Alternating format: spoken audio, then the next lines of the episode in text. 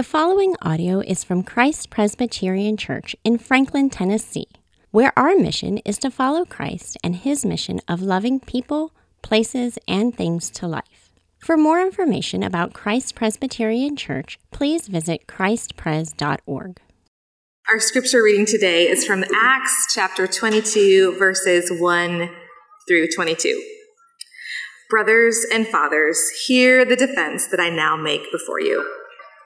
And when they heard that he was addressing them in the Hebrew language, they became even more quiet.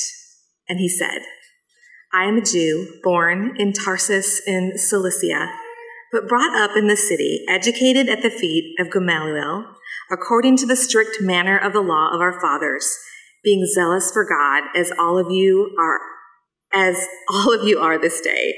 I persecuted this way to the death binding and delivering to prison both men and women.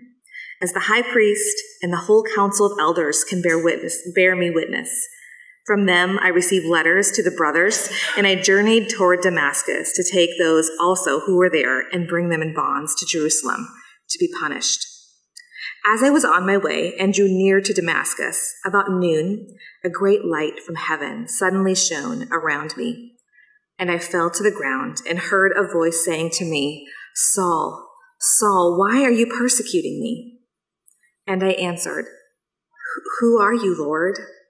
And he said to me, I am Jesus of Nazareth, whom you are persecuting. Now those who were with me saw the light, but, but did not understand the voice of the one who was speaking to me. And I said, What shall I do, Lord? And the Lord said to me, Rise and go into Damascus, and there you will be told all that is appointed for you to do. And since I could not see because of the brightness of that light, I was led by the hand by those who were with me and came into Damascus. And one Ananias, a devout man according to the law, well spoken of by all the Jews who lived there, came to me and standing by me said to me, Brother Saul, receive your sight. And at that very hour I received my sight and saw him.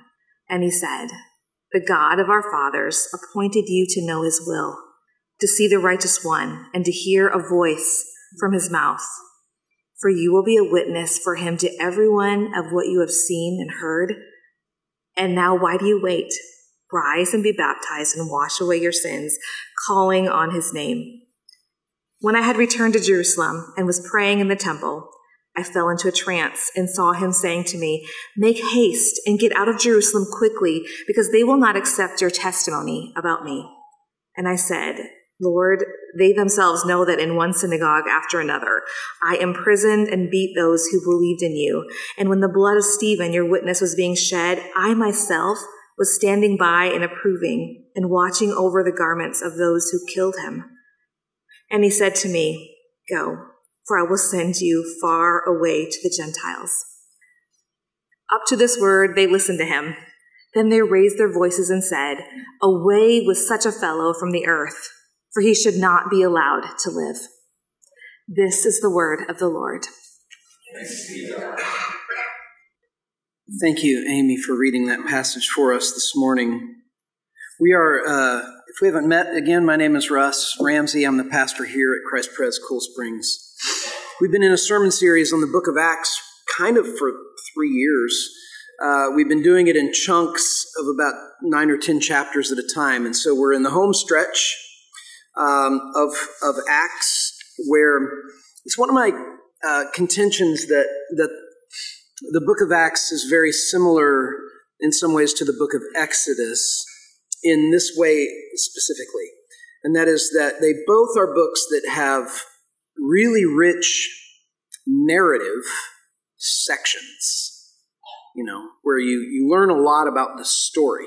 And then those narratives are interrupted, if you will, with other stuff. So in Exodus, you get like the dimensions of building the tabernacle and how big the curtains should be and high and, and who should make them. And, and in Acts, you get like these sermons that just kind of are peppered throughout. And and so in a way they're they're they're both both of those books are a little bit like a twofer, right? Like you get you get the narrative and then you get the other stuff. Um, but in another way, it, it makes them, it's a kind of a challenge when it comes to understanding and reading what's happening because the narrative gets broken and interrupted um, as you go. And so I think for, for many of us, when we read the book of Acts, following that narrative thread is, is sometimes a little bit complicated. And so one of the things that I love to do is pull that thread uh, and to help us see kind of what's what is the story that's actually happening here. And so we're in this kind of home stretch of the book of Acts where Paul is is in a series of he's making a series of movements that are leading him that will eventually lead him into an audience with Caesar himself. But for Paul, it's never easy, right? He's he's always getting beaten up, he's always getting arrested, he's always being chased out of a city, he's always being left for dead. It seems like he's this is just kind of a rhythm that happens with him, and it's happening here. And we're going to get into the context of that in a minute, but before we do, I want to frame it and kind of give us something to sort of think about as we're getting into it. And, and, and the question is this um, Have you ever found yourself, or do you right now find yourself, uh, stuck in a moment that you can't get out of? Stuck in a, some of you have U2 in your minds right now. Um, as you should. Uh, part, I think that's part of the, the, I think they've sort of they're like a little earworm for me right now because they're doing this residency in Vegas in this venue called the Sphere, which is this round building with 360 high definition LED screens, and it's this whole spectacle that they're doing. But U2's band, they have a song called Stuck in a Moment, um, where, where that's kind of what it's about. It's about being stuck in a moment that you can't get out of.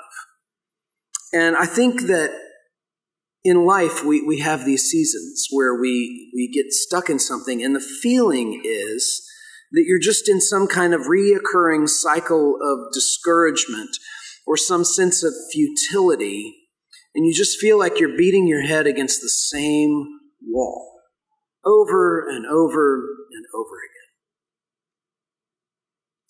When that happens, what, what is the feeling that comes over you? Tell you what it can feel like for me. It can feel like I'm looking down a long, dark tunnel, and there's a pinprick of light at the end of it, but there might as well not be because of how far away it seems. And it's frustrating. I just keep running into the same wall. And it's not so much the frustration of running into the same wall as it is the nagging question that accompanies it. And that nagging question is how long is this going to happen? Or is this just how it's going to be now? This is how it's going to be from here on out. What hope can you have when you are just stuck in something that keeps happening over and over? I want to talk about that when it comes to today's passage because this is a passage of Scripture where one of the things that we see, of many that we could draw from this passage, is that the Apostle Paul is stuck in a moment. And it's the moment of having to defend being an apostle to the Gentiles. Over and over and over again, he is he has to explain that he's an apostle to the Gentiles, and people respond and say, boo. And then he has to defend it. And then he gets beaten up. And then he goes to another city and the cycle starts all over again.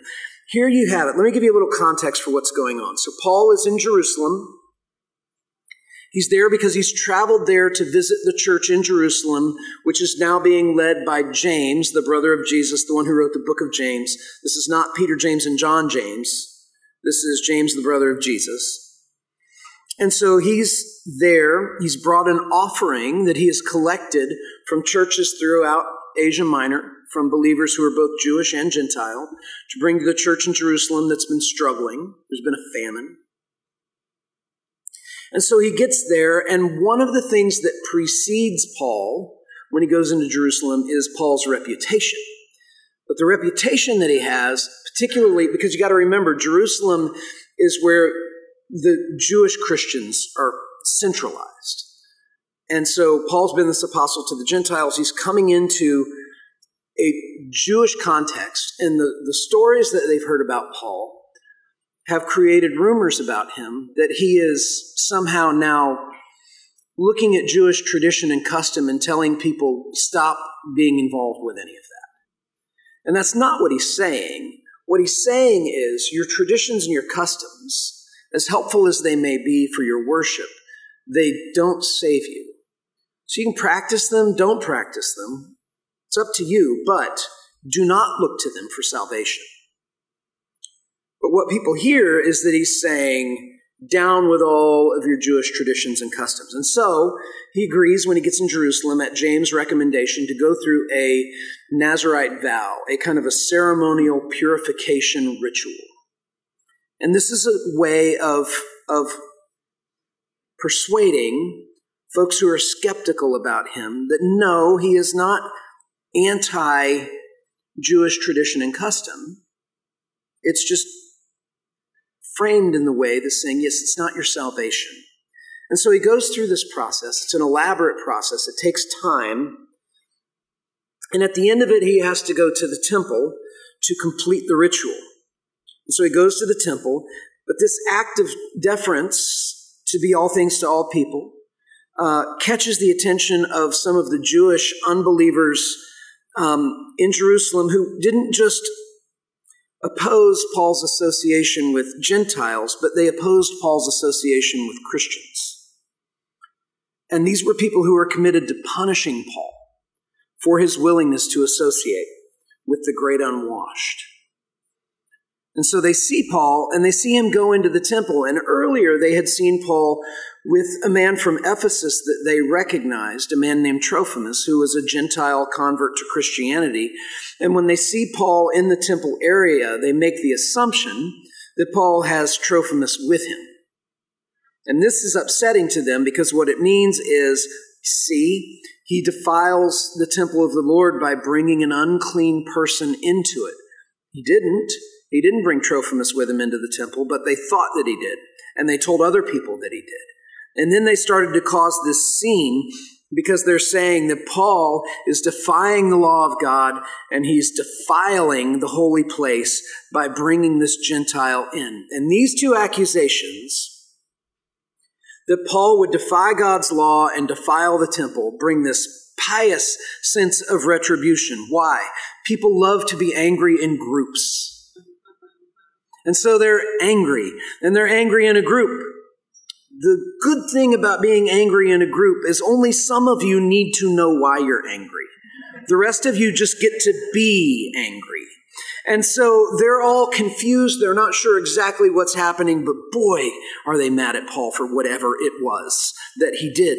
And so they seize him and they drag him out of the temple for doing whatever it was that he might have done. And then they lock the door behind him. And once he's outside of the temple, the people begin to beat him and the intention is to kill him. And news of this upheaval spreads and it makes its way to the military tribune, a man named Claudius Lysias, whose job it is to maintain peace in the temple. And he sees what's going down and he knows this is about to be bad. And so he fears that this mob is about to riot. And so he sends the captain of the guard in with a cohort of soldiers and they go in and they get Paul and they arrest him and they bind him. And the reason they arrest him and they bind him is to save the man's life. And so they get him, they stop the beating, they lead him out of the courtyard as a prisoner, surrounding him. And the crowd is still just demanding blood. They're demanding blood. And here's another example of something that we've talked about a number of times now in this series in Acts, where you see Paul leveraging the Roman justice system to protect Christians from persecution. And this happens a number of times in the book of Acts, where Paul, as a Roman citizen, insists on being treated as one. And so here, he is being helped by a Roman cohort of soldiers. Actually, his life is being spared by them. And they knew that they needed to arrest him because it wouldn't be safe for Paul to walk. And so they carry him. They're carrying this beaten and bloody apostle up these stairs to take him in. And Paul asks if it would be possible for him before he goes into the barracks to speak to the mob. He asks Claudius Lysias for permission. But he asks him in Greek. Now, why does that matter? It matters because nobody knew what was going on, not even Claudius Lysias. Claudius Lysias thought that Paul was actually an Egyptian revolutionary that other people had been talking about, and that's who he assumed this was. And so to hear him speak in Greek, it's like, You speak Greek? And Paul says, I am not who you think I am. You've mistaken me for somebody else. What I am is I'm a Jew from Tarsus. And that's a city that you know, and I beg you, please let me speak to the people. So now Claudius Lysias has had his presumptions challenged, and so he grants the request. And then Paul stands on the steps in front of the barracks and he motions for the people to listen to him and then quiet spreads across the crowd, and Paul speaks to them next in Hebrew. Uh oh. He's not just Roman, he's Jewish. Brothers and fathers of Jerusalem, he says, allow me to make my defense in your language and he testifies. He testifies about how he became a Christian, specifically how he became an apostle to the Gentile world. He hits all the familiar parts of the story that we know from, from Paul, his Jewish roots, his pedigree, his miraculous conversion on the road to Damascus, depicted in the back of the room back there by Caravaggio how Jesus appeared to him when he was riding on his horse and he sees this light and he goes blind. He speaks of his former persecution of Christians. He speaks about specifically his role in the martyrdom of Stephen. And then he starts talking about how God called him out of Jerusalem and into the Gentile world. And this is where the wheels fall off the wagon because he quotes the Lord speaking to him, saying things like, Make haste and get out of Jerusalem quickly, because they will not accept your testimony about me. Or, and, Go, for I will send you far away to the Gentiles. Up until this point, the crowd had been listening carefully because they were wanting to know what is this Greek speaking, Hebrew speaking man about to say to us? As he's there, beaten and bloodied, but having somehow mustered the courage to turn around and address the room. And they're wondering where he's going to take it. Would he try to explain, this has just been a big misunderstanding? We're all friends here. Instead, what he says is, the Lord called me to leave a deaf Jerusalem for a listening Gentile world. And that's when they say, This man deserves to die. And they start the revolt all up again. And Lysias now knows I only have seconds before I lose my control on this moment. And so they bring Paul into the barracks and they order that he be examined by flogging, which is just what it sounds like. Let's beat him to see if he's telling the truth. And as they're binding Paul with ropes, he asks the person who's binding him with ropes a question. And it is a terrifying question. It is a question that has the force of a hurricane behind it. The question is Has it become legal for you to flog an uncondemned Roman citizen? There is a statement in that question. The statement is you understand, right, that it is actually illegal for you to flog an uncondemned Roman citizen. And another layer of what they don't know is now seen. Because the centurion goes to Lysias, tells Paul what he just said, stops what he's doing. Lysias comes over and says, Wait, are you a Roman citizen? Curiosity. A simple question. Paul says, I am. And Lysias says, So am I, it cost me a fortune. In other words, I wasn't born a Roman citizen, but I bought my citizenship. What did you do to become a Roman? And Paul says, I was born one. And when he said this, the entire guard dropped what they were doing and they stepped back. Because ironically, the power that gave them the roles that they occupied was the same power that would now put them in a world of hurt if they continued to persecute this person knowing what they knew about him. And so there's a soldier that steps forward and he unties Paul. I wonder if his hands are trembling as he's fidgeting with the knot and wondering which of these other guys tied it. And they place Paul in a cell overnight. And the reason they put him in a cell overnight is because they don't want him to die. And so they're trying to figure out what to, what to do with him.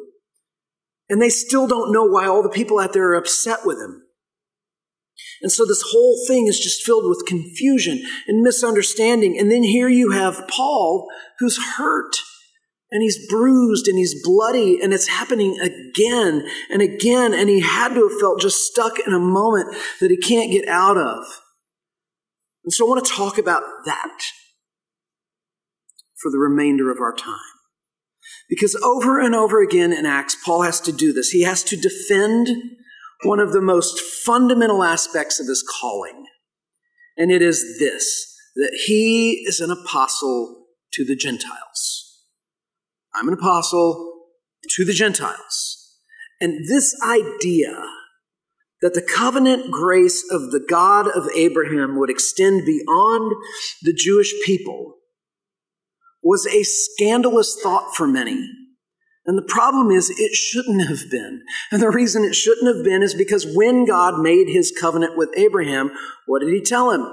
You will be the father of a great nation. Your descendants will outnumber the stars in the sky. And you will be blessed. I will be your God. You will be my people. You will be blessed. And what? You will be a blessing to the nations.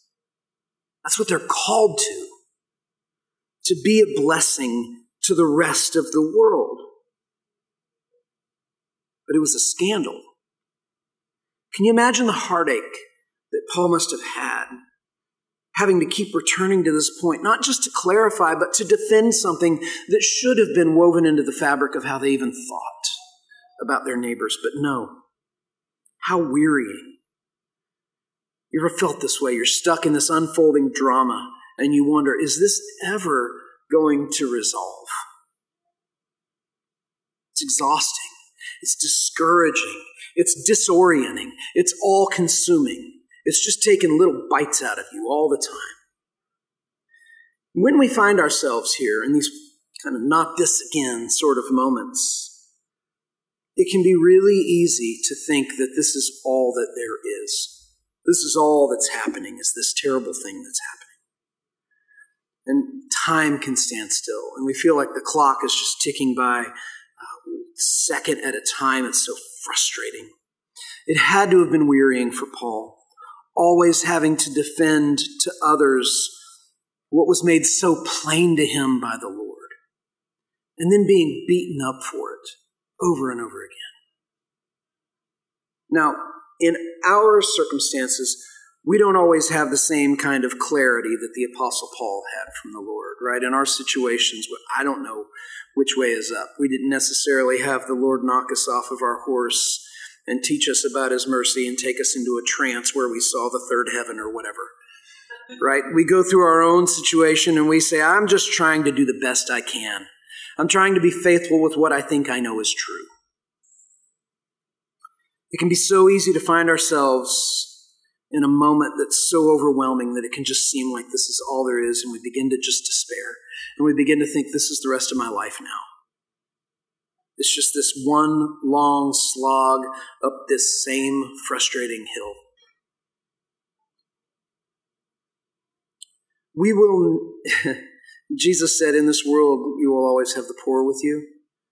Um, he could have also said, in this world you will always have the unruly crowds.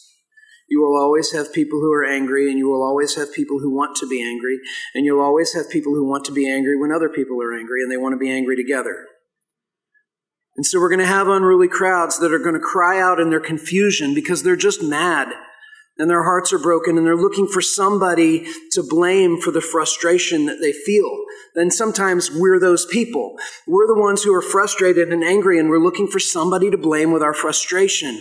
We're members of the angry crowd. We're mad at the world and we're taking aim at anyone and everyone that we can because things aren't working.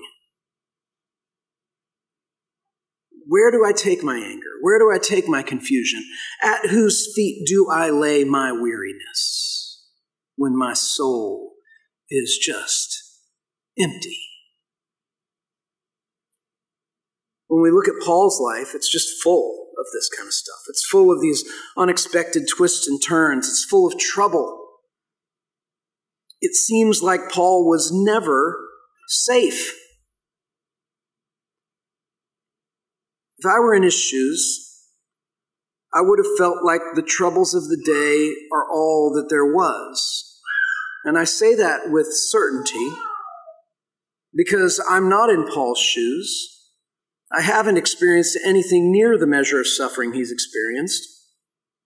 And I already sometimes feel like the troubles of today are all there is. So if I was in his shoes, of course I would feel that way. But what's happening? What's happening is the crowd is rioting and Lysias is trying to get things under control and they're bringing Paul through and they're thinking about their next move and they're asking him questions and he's beaten and he's bloody and he's trying to give answers to the questions and they're responding. What's happening in all that? God is working. And he's working over time. He's doing something. He's building his kingdom. And he's doing that in part through the lives of his people, through you and me. He's leading us. As Paul was being, as Paul was being led away from this riotous crowd, he was going somewhere. Not just into the barracks, not just into a cell. He was going to Caesar. That's where this is going. He was going to Rome itself, and this is the arc of the Bible. The arc of the Bible is Eden to Rome. And then what happens? The gospel goes out from there. The gospel goes out from the Roman Empire. Where does it go? Franklin? North Carolina? Oregon? Saskatchewan? Australia? It goes where the author of it said it would go Jerusalem, Judea, Samaria, ends of the earth. That's where it's going. God is at work. And so we get stuck in a moment. And so Paul writes to the church in Corinth, 2 Corinthians 1:24. He says, "When we were with you, we labored with you for your joy. That word labored, we struggled. We struggled with you for your joy. For you to have it, for you to know it, for you to be able to feel more than one thing at a time. We struggled alongside you that you would have joy, that you would see the beauty of the gospel, even in the hardship. It can be so hard to hold on to that joy because there are so many things that are competing for it. But if we can see how God is working here in this moment in Paul's life, we can see God actually is working over time. He's faithful. How do we learn to do that? We look at how we measure how we look at life and how we measure time. If we could measure our lives in weeks rather than days, that would give us perspective. If we could measure our lives in months rather than weeks, in eras rather than months, you're in an era of your life right now that you will look back on as an era. You won't remember today necessarily, but you'll remember the era of it. You'll remember the things that were going on, the good things, the unresolved things. You will have perspective to see the resolutions that came. If we could take a long view, we would see not only that our present struggles, the ones that seem just like this knot that can't be untied, we will see that they, they actually do come to some kind of peaceful, though maybe still heartbreaking resolution. But we would also see that these present moments we feel stuck in are not the ultimate story. We would know because it came and it felt like it was everything in the world and then it passed. And I'm still standing. And God is still faithful. And we would be reminded that the story ends the way Revelation 21 talks about it. Behold, the dwelling place of God is with man, and he will dwell with them and they will be his people, and God himself will be with them as their God. And he will wipe away every tear from their eyes, and death shall be no more. And neither shall there be mourning, nor crying, nor pain any more. For the former things have passed away. Behold, Christ says, I am making all things new. In the midst of the din of the angry mob trying to exact some sort of vengeance from Paul for whatever it was that they were truly mad about, he moves through that crowd like we move through the world. Not to a prison cell that would lead to trials that would get him in an audience with Caesar himself, but ultimately, he moves through that world in a way where Christ is moving the church out the body of Christ, and it's making its way across, around the world, and it's making its way down through time to now, right here in this room.